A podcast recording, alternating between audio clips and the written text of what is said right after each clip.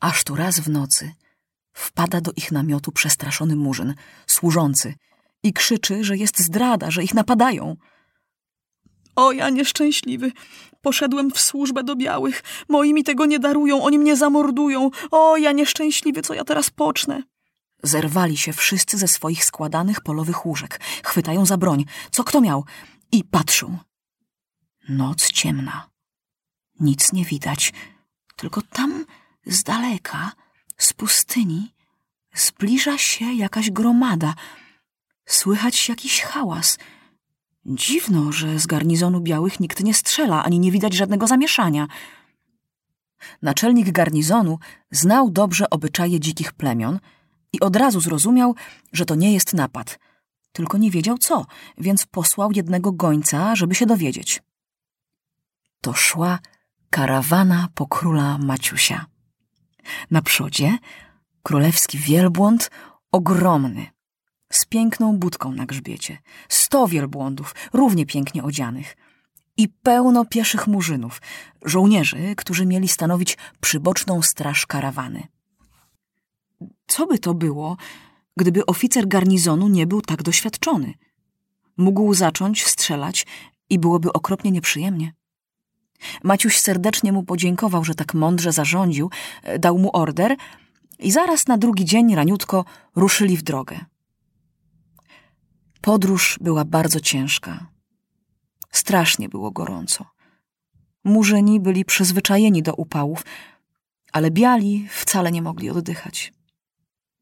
Maciuś siedział w swojej budce. Dwóch czarnych murzynów wachlowało go wielkimi wachlarzami ze strusich piór. Karawana szła powoli, a przewodnik niespokojnie rozglądał się wokoło, czy aby nie idzie tak zwana trąba powietrzna. Bo wtedy jest straszny wiatr, który sypie gorący piasek na podróżnych. A były wypadki, że piach zasypywał całą karawanę i wszyscy ginęli. Nikt nie rozmawiał przez cały dzień, a dopiero wieczorem, jak było chłodno, trochę lepiej się czuli. Doktor dawał Maciusiowi jakieś chłodzące proszki, ale to niewiele pomagało. Maciuś był zahartowany przez wojnę i niejedną przeżył ciężką chwilę, a ta gorąca podróż była najcięższa ze wszystkiego, co w życiu przeżył. Głowa go często bolała, wargi mu popękały, język taki się zrobił suchy, że był jak drewno. Opalił się i zesechł. Oczy od białego piasku zaczerwieniły się i piekły, a na skórze pokazały się czerwone swędzące krostki. Spał Maciuś źle. W nocy męczyły go straszne sny. To mu się zdawało, że go ludożercy zjadają, to, że go palą na stosie. Ach, jaka przyjemna jest woda w porównaniu z piaskiem. Jak przyjemnie jechać okrętem. Ale co robić? Wracać już nie można, bo by się z niego śmieli.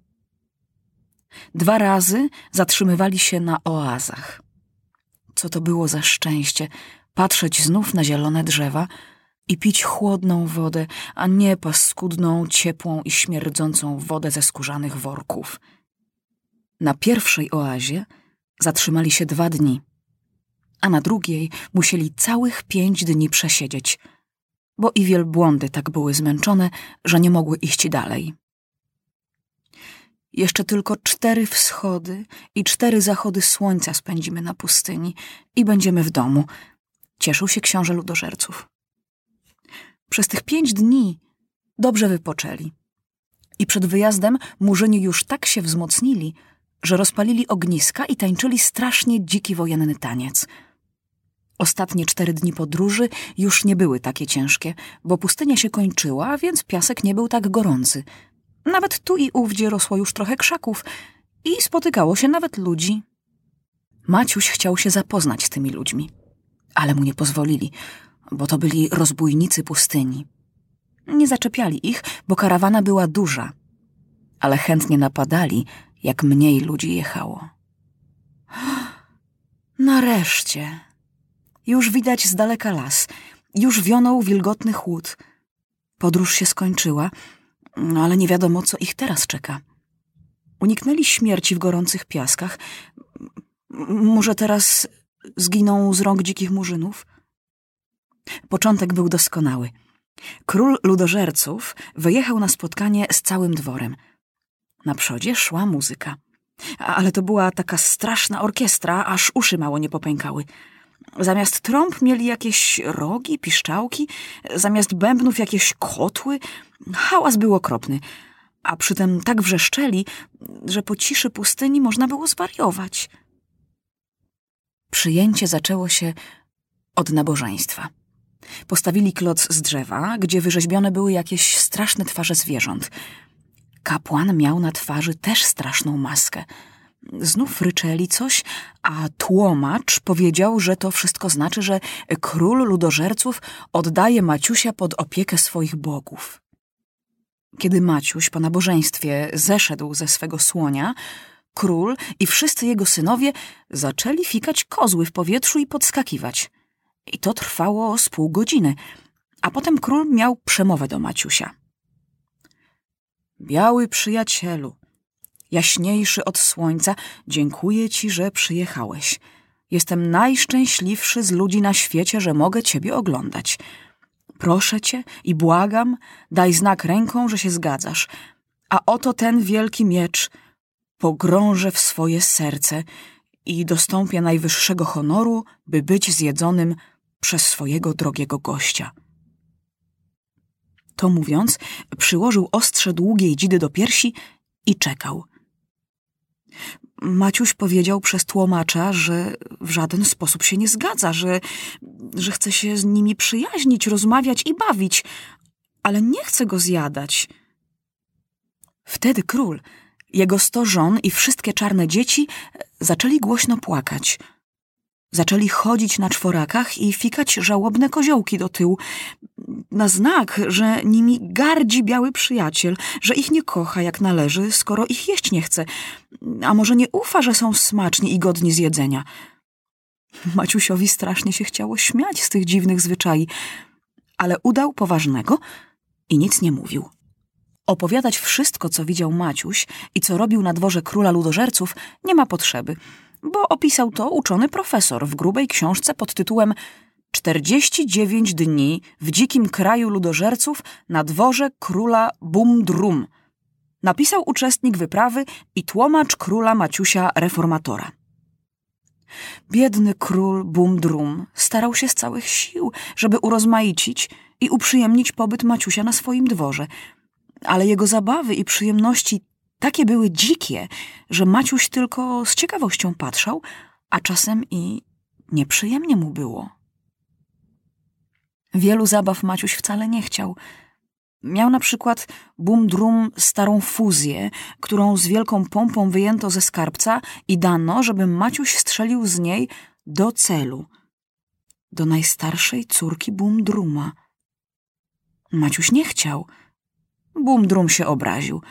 Znów zaczęli fikać żałobne koziołki, a co najgorsza, obraził się i ludożerski kapłan. On udaje naszego przyjaciela, a nie chce się z nami bratać, powiedział. Już ja wiem, co zrobię. I wieczorem do muszli, z której Maciuś pił wino, nalał pokryjomu truciznę. To była taka trucizna, że kto wypił, ten zaraz wszystko widział czerwone, potem niebieskie, potem zielone, a potem czarne. I umierał. Siedzi Maciuś w najlepsze w namiocie królewskim, na złotym krześle, przy złotym stole, ale mówi: Co to jest, że wszystko zrobiło się czerwone? I ci ludożercy czerwoni, i wszystko czerwone. Jak to usłyszał doktor, zaraz skoczył i zaczął machać zrozpaczony rękami, bo wiedział z książek o takiej truciźnie, i napisane było, że na wszystkie choroby afrykańskie są lekarstwa, a na te nie ma. I doktor nie miał lekarstwa w swojej apteczce na tę truciznę. A Maciuś nic nie wie, taki wesół. I mówi. O, teraz wszystko zrobiło się niebieskie. Jak ładnie wszystko wygląda. Profesorze, krzyknął doktor, przetłomacz pan tym dzikusom, że Maciusia otruli. Profesor prędko powiedział.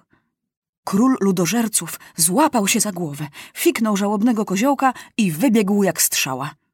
Masz, pij, biały przyjacielu! krzyknął, podając Maciusiowi jakiś strasznie gorzki i kwaśny płyn w misce z kości słoniowej. Fe, nie chcę, krzyknął Maciuś. Och, jak mi zielono przed oczami. I złoty stół zielony, i doktor zielony. Bum drum. Chwycił Maciusia w pół. Położył go na stole, włożył mu między zęby strzałę z kości słoniowej i przemocą wlał do ust gorzki trunek. Maciuś wyrywał się, pluł, ale połknął i był uratowany. Wprawdzie zaczęły mu latać przed oczami już czarne kółka, które się prędko kręciły, ale tych czarnych kółek było tylko sześć, a reszta wszystko było jeszcze zielone. I Maciuś nie umarł, tylko trzy dni spał.